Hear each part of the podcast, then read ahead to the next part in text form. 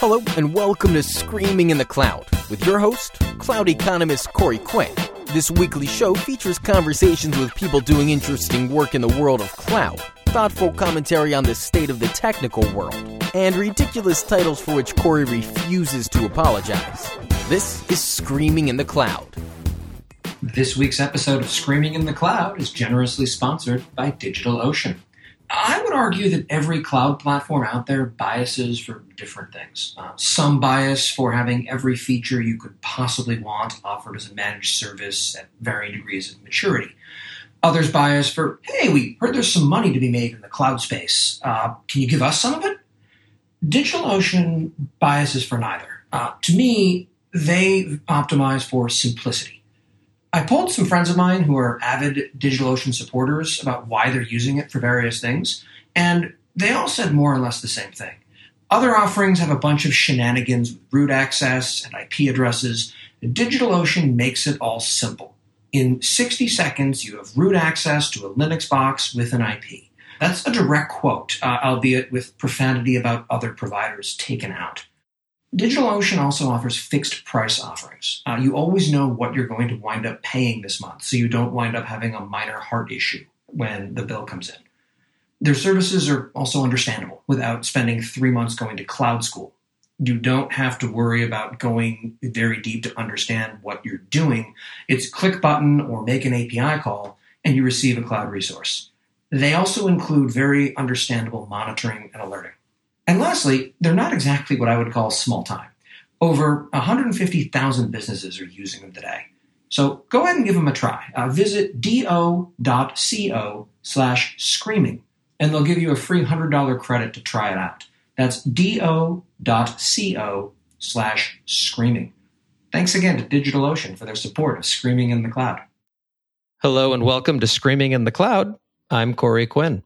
I'm joined this week by Fatema Boxwala, who's currently a computer science student at the University of Waterloo in the faraway land of Canada. Welcome to the show. Hi, Corey. Thanks for having me. so, I met Fatema a few weeks back when we were both at SRECon EMEA in Germany. And you gave an interesting talk about your experience as an intern and how to structure internships in ways that made sense, both for companies as well as for the interns themselves. You've so far been an intern at Rackspace, Yelp, and Facebook, correct? Yes. Awesome. So, one of the recurring themes that we've discussed in previous episodes of this show has been around the idea of where the next generation of SREs or DevOps professionals or people who want to violently fight about either one of those terms because, hey, nomenclature debates are what this entire field is about. Where does that next generation come from? Where do we find those people?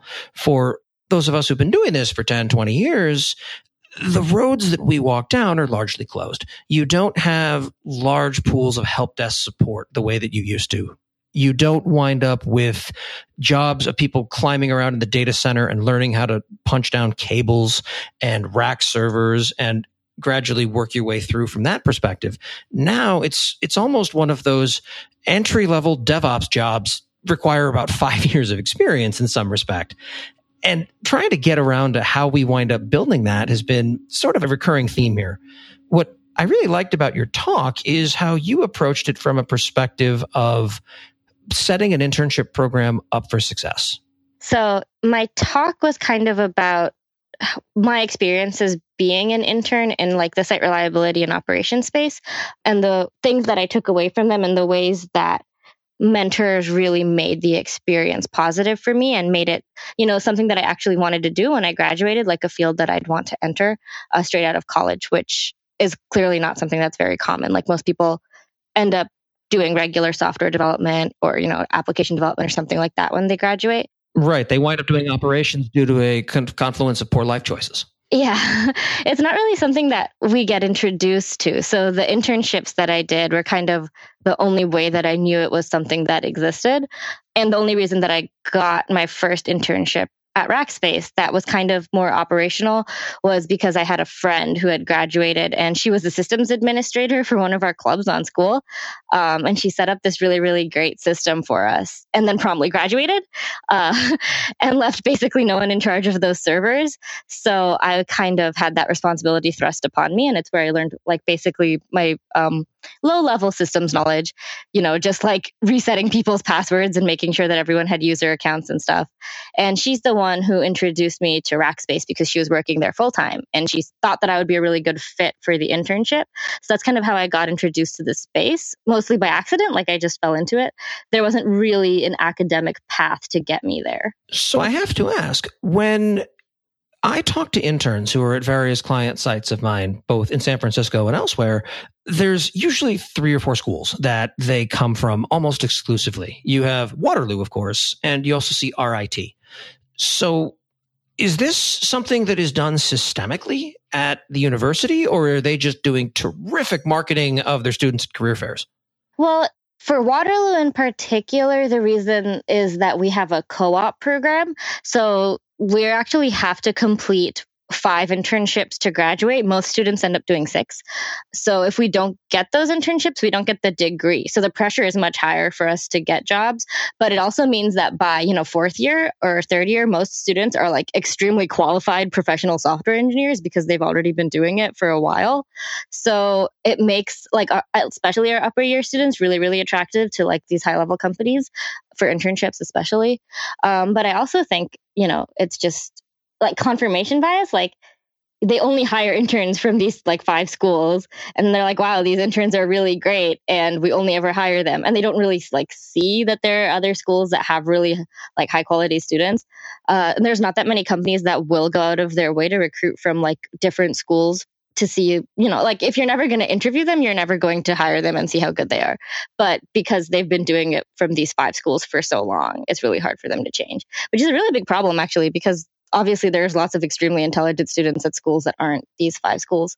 And these schools you know i mean a pipeline starts somewhere and that somewhere is probably high school. And if you're not going to a very good high school then you're probably not going to get into one of the top tech colleges. And if you don't get into one of the top tech colleges you probably won't get an internship at a top tech company et cetera et cetera et cetera.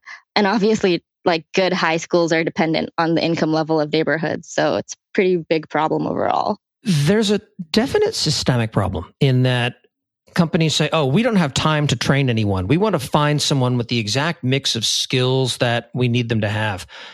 So instead of hiring someone and getting them up to speed in three to four months, they spend nine months with the job rec open because they can't find the exact thing that they're looking for. And it's think through exactly what that's going to look like in terms of return on investment, time to market, and being able to get someone up to speed and productive it's it's a growing problem, and I'm not entirely sure that the traditional approaches are going to continue to work. This is compounded more so than in traditional development by the fact that when you're dealing with operations in any meaningful capacity, very often what you want to hear from your ops team when there's a problem is, oh, the last time I saw this, we solved it by, and then you get to fill in the blank there it's not something that necessarily follows an established curriculum in the same sense, in my experience. I, am very curious to know how you wound up approaching this from an academic perspective. Yeah, I guess that's true. It really is something that you build up from experience. One of the problems that we had in my the systems committee that I mentioned for school servers. So the Women in Computer Science Committee owns like four or five servers basically, and we just use them for administrative stuff and like we offer a little bit of computing resources to women in computer science. And we would not want to give like first years like systems committee privileges like we wouldn't want them to have sudo because they hadn't ever you know worked in a linux environment before and they we, we didn't think that we could trust them with the power or whatever but it made a really big continuity problem because there was no way to train someone how to be a systems administrator if you weren't willing to give them the privileges of a systems administrator. So I had to deal with like being the only person after my friend graduated who had any idea of what to do with those servers. And then I would try to train people but like asking them to learn how to do systems administration without giving them any tasks that they could actually do was like extremely difficult and i had like a lot of trouble getting anyone to sign on board with the committee or like stick around for training or anything like that um, and eventually i just kind of gave someone root privileges. And I was like, don't do anything bad. But also, if you do, it's not the end of the world. And yeah, I think that, you know, that approach worked for her and she learned a lot, but it's definitely not the kind of thing I would imagine being able to teach someone in class. Like it really only worked because it was an extracurricular and it was, you know, student led and mistakes weren't going to ruin anyone's lives or anything or, you know, take down an application in prod. Um, it would just mess up some students' projects maybe for a few minutes. So I think having um, that kind of low stakes environment for someone to train in is really, really helpful.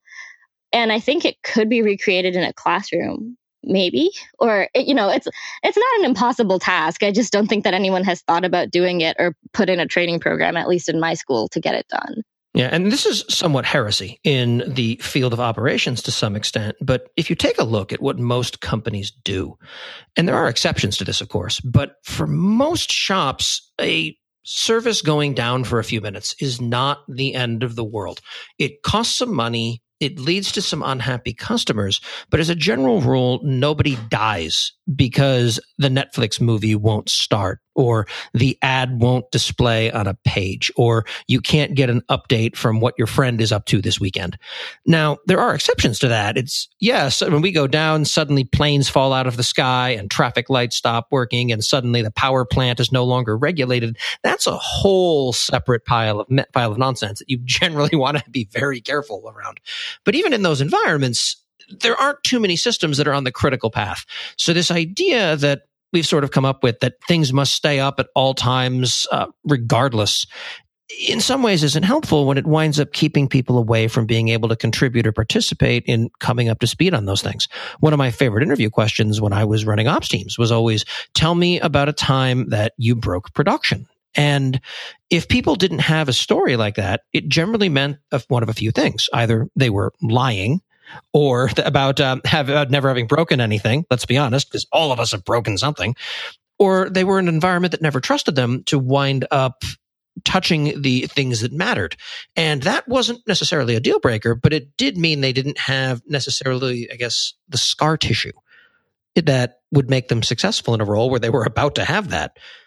So it's it's one of those interesting areas where as an intern, it's sometimes strikes me as a, a bit of a weird model where when I've dealt with interns in the past, some companies do a terrible job of it. They give them trivial tasks that don't really matter, the quote unquote busy work. And if they do fantastically well or horrifyingly poorly, it doesn't move the needle on anything.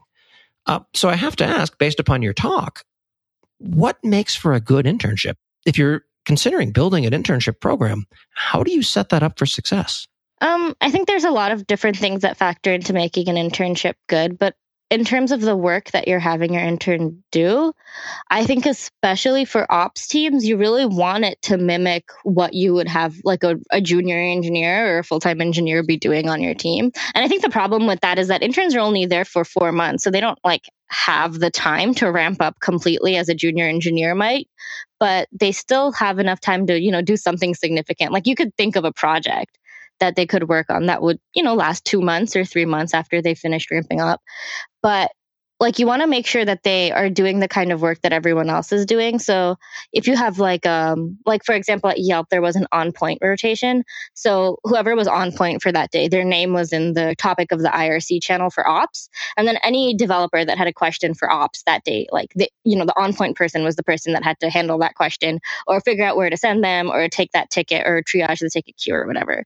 Um, which was kind of difficult like a hard job to do. Um, and it definitely wasn't the most fun, but I thought that being part of the on point rotation as an intern really helped me like understand lots of different parts of the code base and lots of different um, responsibilities that the ops team usually handled.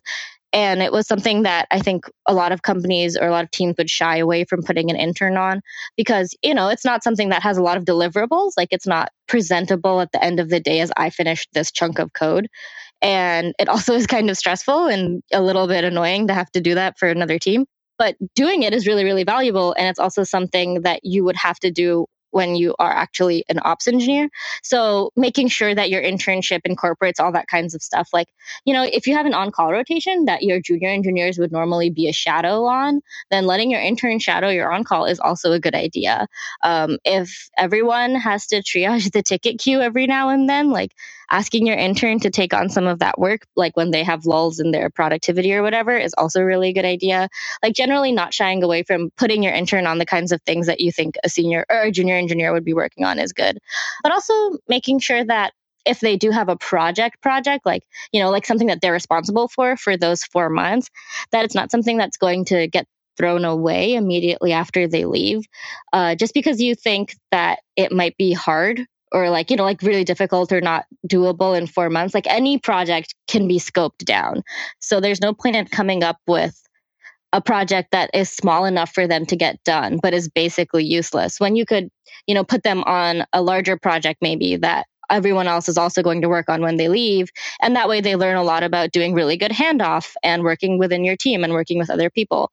Like just making sure that their work is actually going to have an impact once they're gone to be very clear, these are all paid internships, correct? Yes, I do not advise trying to hire unpaid internships in tech. That's definitely not like the trend that we're moving towards at all. Um, I think internships are just getting more and more highly paid. So if you're offering an internship that doesn't pay well, like I don't think any CS student is going to take it at this point. And at least in the United States, in most states, the Board of Labor is going to want to have a conversation with you about your hiring practices. It seems to me that it would be an interesting problem to solve for in that when you're building out a internship program, you're trying to make yourselves competitive and get people to say yes to an internship offer with no real expectation that after three months or so that they're going to necessarily stick around. And of course, the idea is to for the company to extend an offer after the fact and then get a full time employee.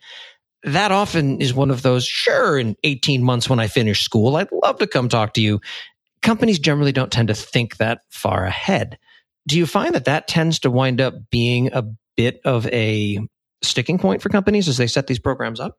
I think it can be a sticking point for smaller companies, um, like startups and like medium sized companies that haven't, like, you know, the ones that haven't actually started building an internship program yet. But I think what you have to think about when you're thinking about building an intern project is not to have tunnel vision to what will be good for your company or your startup or whatever. Like, your company is one thing, but the ops community and the site reliability community at large is another and we like really have to focus on getting young people into site reliability engineering especially and also probably operations in general because there's just like not that many. Um, and if we don't train the next generation of engineers in general for any company then you're not going to have a pool of talent to hire from so thinking about it more as an investment in the future of the community and less as an investment in the future of just your company would probably help a lot with that. But I think though, like, you know, the Facebooks and the Googles, they already have these internship programs and they already have literal billions of dollars. So it's not so much of a problem like convincing them to run these internship programs. But I think it definitely is harder to convince um, like a smaller company to take on an intern in operations. So here's a question that I'm hoping doesn't throw anyone under the bus. Uh, what makes for a terrible internship? I think so. The most common thing that I see in terrible internships or terrible intern experiences is bad mentorship. So, usually, the way that these internship programs are set up is you have your manager, like your team manager, and then you probably also have someone in the role of your intern mentor or your intern buddy or whatever. And that person is supposed to be like in charge of your success. Like, they're supposed to, you know, have come up with a project. They're supposed to be talking to you throughout your internship, helping you build that project, checking in with you regularly, et cetera, et cetera, et cetera. Um, and people like sign up to do this and don't have the requisite skills to be that person. Like being a mentor is not just the technical work of teaching someone your code base. It's like a lot of emotional labor and it's a lot of like the skills that you would need to be an actual manager. Um, and I think a lot of mentors will sign up for this responsibility and just not be able to handle it. And that leads to really bad experiences for interns. Like I've known people like crying at the end of an internship because they're like, I don't know what my mentor wants. Like the expectations have never been clear. They've never given me feedback that I've been able to understand. And now this internship is ending and I don't feel like I've made a successful project and I don't think I'm going to get this full time offer, um, et cetera, et cetera, et cetera. And it is usually just because, you know, their intern manager was not a good communicator and didn't set their expectations correctly and wasn't able to pivot with them when like their situation changed in the internship. So I think the number one thing that will make for a bad intern experience will be a bad mentor. And that's just because people aren't trained to be good mentors for interns. So, at what point in an internship is it appropriate to wind up asking about the possibility of conversion or getting an offer or what the end of this is going to look like. I mean, it seems like a weird thing to ask before you find out where the bathroom is, but I'm also a big believer in approaching things at the beginning with an understanding of what a successful outcome is going to be and magically pretending that, oh, yeah, this is just all about having a good summer. It's not about getting a job offer, my career, or anything like that is just, it seems disingenuous but you also don't necessarily want to be off putting. When's the right time to have that conversation? I think uh, that's funny because I generally feel like I'm very aggressive about this personally.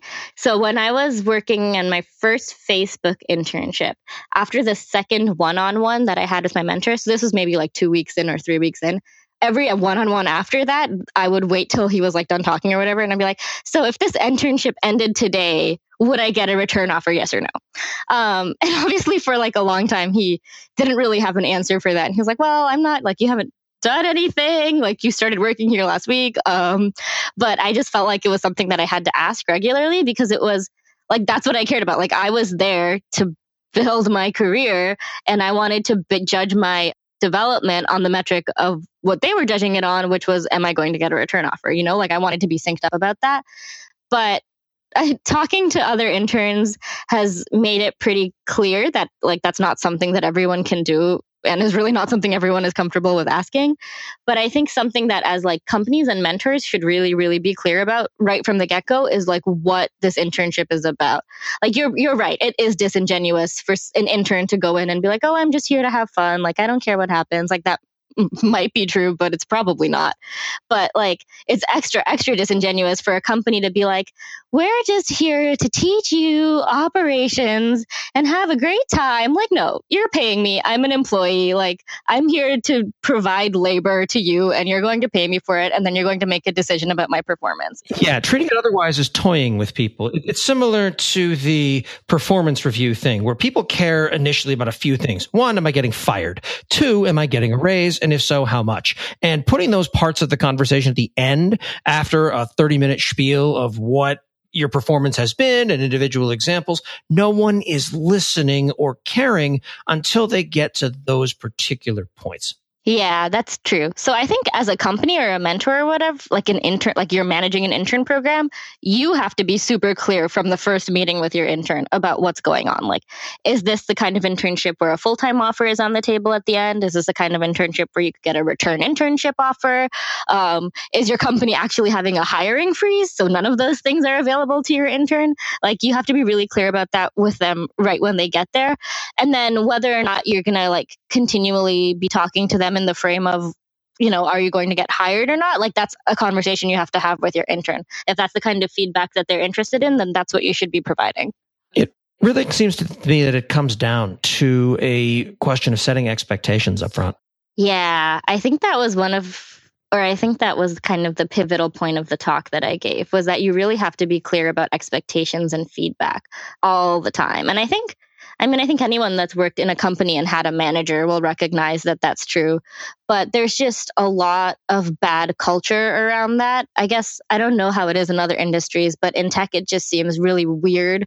Like we're all supposed to buy into this, like, idea that we're just here to make the world a better place or write an app that helps rich people find a good sandwich. Like, we don't care about our performance or like feedback or anything.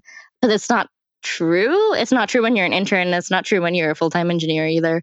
So when your intern is only there for four months, and the entire time they're like super confused about what your expectations are and you're not giving them any feedback that makes for like a way worse experience than maybe if they were a full time and they had another four months after that to really buckle down and be like what's going on um, it wouldn't have as much of an impact but when you're an intern it's just really scary especially because you're probably young and you've probably like not had that many jobs before which makes it extra intimidating and standing up for yourself in those scenarios is challenging even for people who aren't in that precarious of a position. I mean, you see a scenario where terrible management patterns get amplified in internship scenarios. I will not name the person, but the worst manager I ever had spoke only in metaphor. and that works for some people, but it doesn't work for me. And I think that as someone who's running an internship program or managing people, you have a responsibility to deliver feedback on the same wavelength as the person listening. And everyone wants to hear feedback differently. That's something that often gets lost and I think winds up making some internship programs relatively inhumane.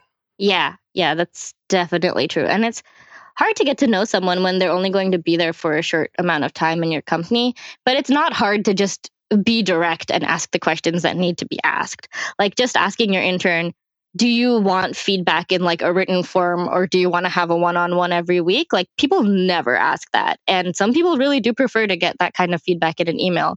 Um, but like on the flip side some people really do not want that. Like i personally hate getting like written feedback because you you don't see the person's face uh, which is really scary to me because you, you know anything could be taken in any tone of voice when it's written down. And i always assume that the tone of voice is negative. But for other people it's like really what they prefer. And like you know that's just like one example of something that you would want to talk about in one of those first meetings with your intern or any employee.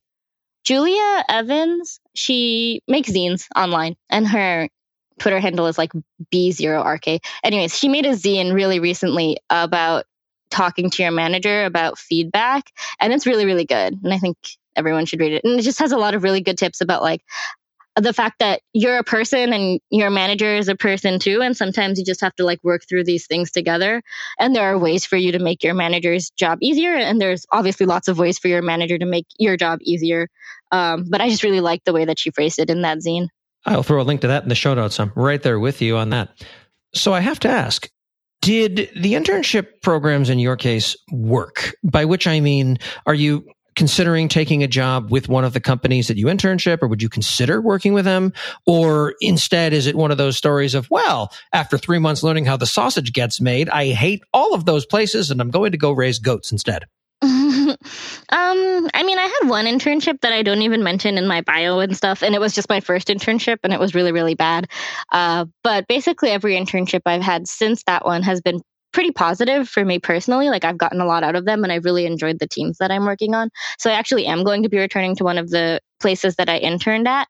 And the reason that I'm returning to that place in particular is because I had a really great experience with my mentor and I had a really great experience with all the other people that I met at that company. And they're going to pay me the amount of money that I want to be paid, which matters to me a lot, obviously, um, and isn't talked about that much. No, it's, it's, considered taboo to talk about wanting to work for money.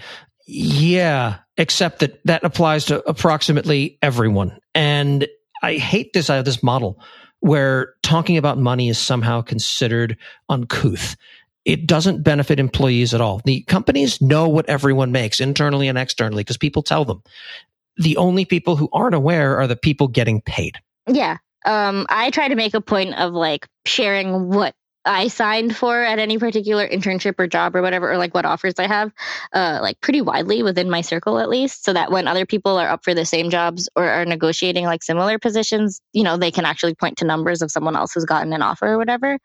I know that there's, you know, there's been like Twitter hashtags about it, and Jackie Luo does a really good job of like getting people to share anonymously what they're making at different companies. So I think that that, that culture shift is happening really slowly, which is good because I think it's really important. I would agree wholeheartedly. So, where can people find more about you, more about your thoughts? Anything interesting you have coming up in the near future that you want to talk about at this point? Um, people can follow me on Twitter. So my handle is at fatty f a t t y underscore box. Um, it's mostly shit posts. It's occasionally funny shit posts. Um, and you can also go to my website if you want to see any of the talks that I've given if they've been uploaded, which a, a, lot of the times those videos don't come up very quickly. But um, fbox.ca is where I post those links once they're up. And I think my internship talk should be up soon. So that one will be there eventually. The slides are all there though. Perfect.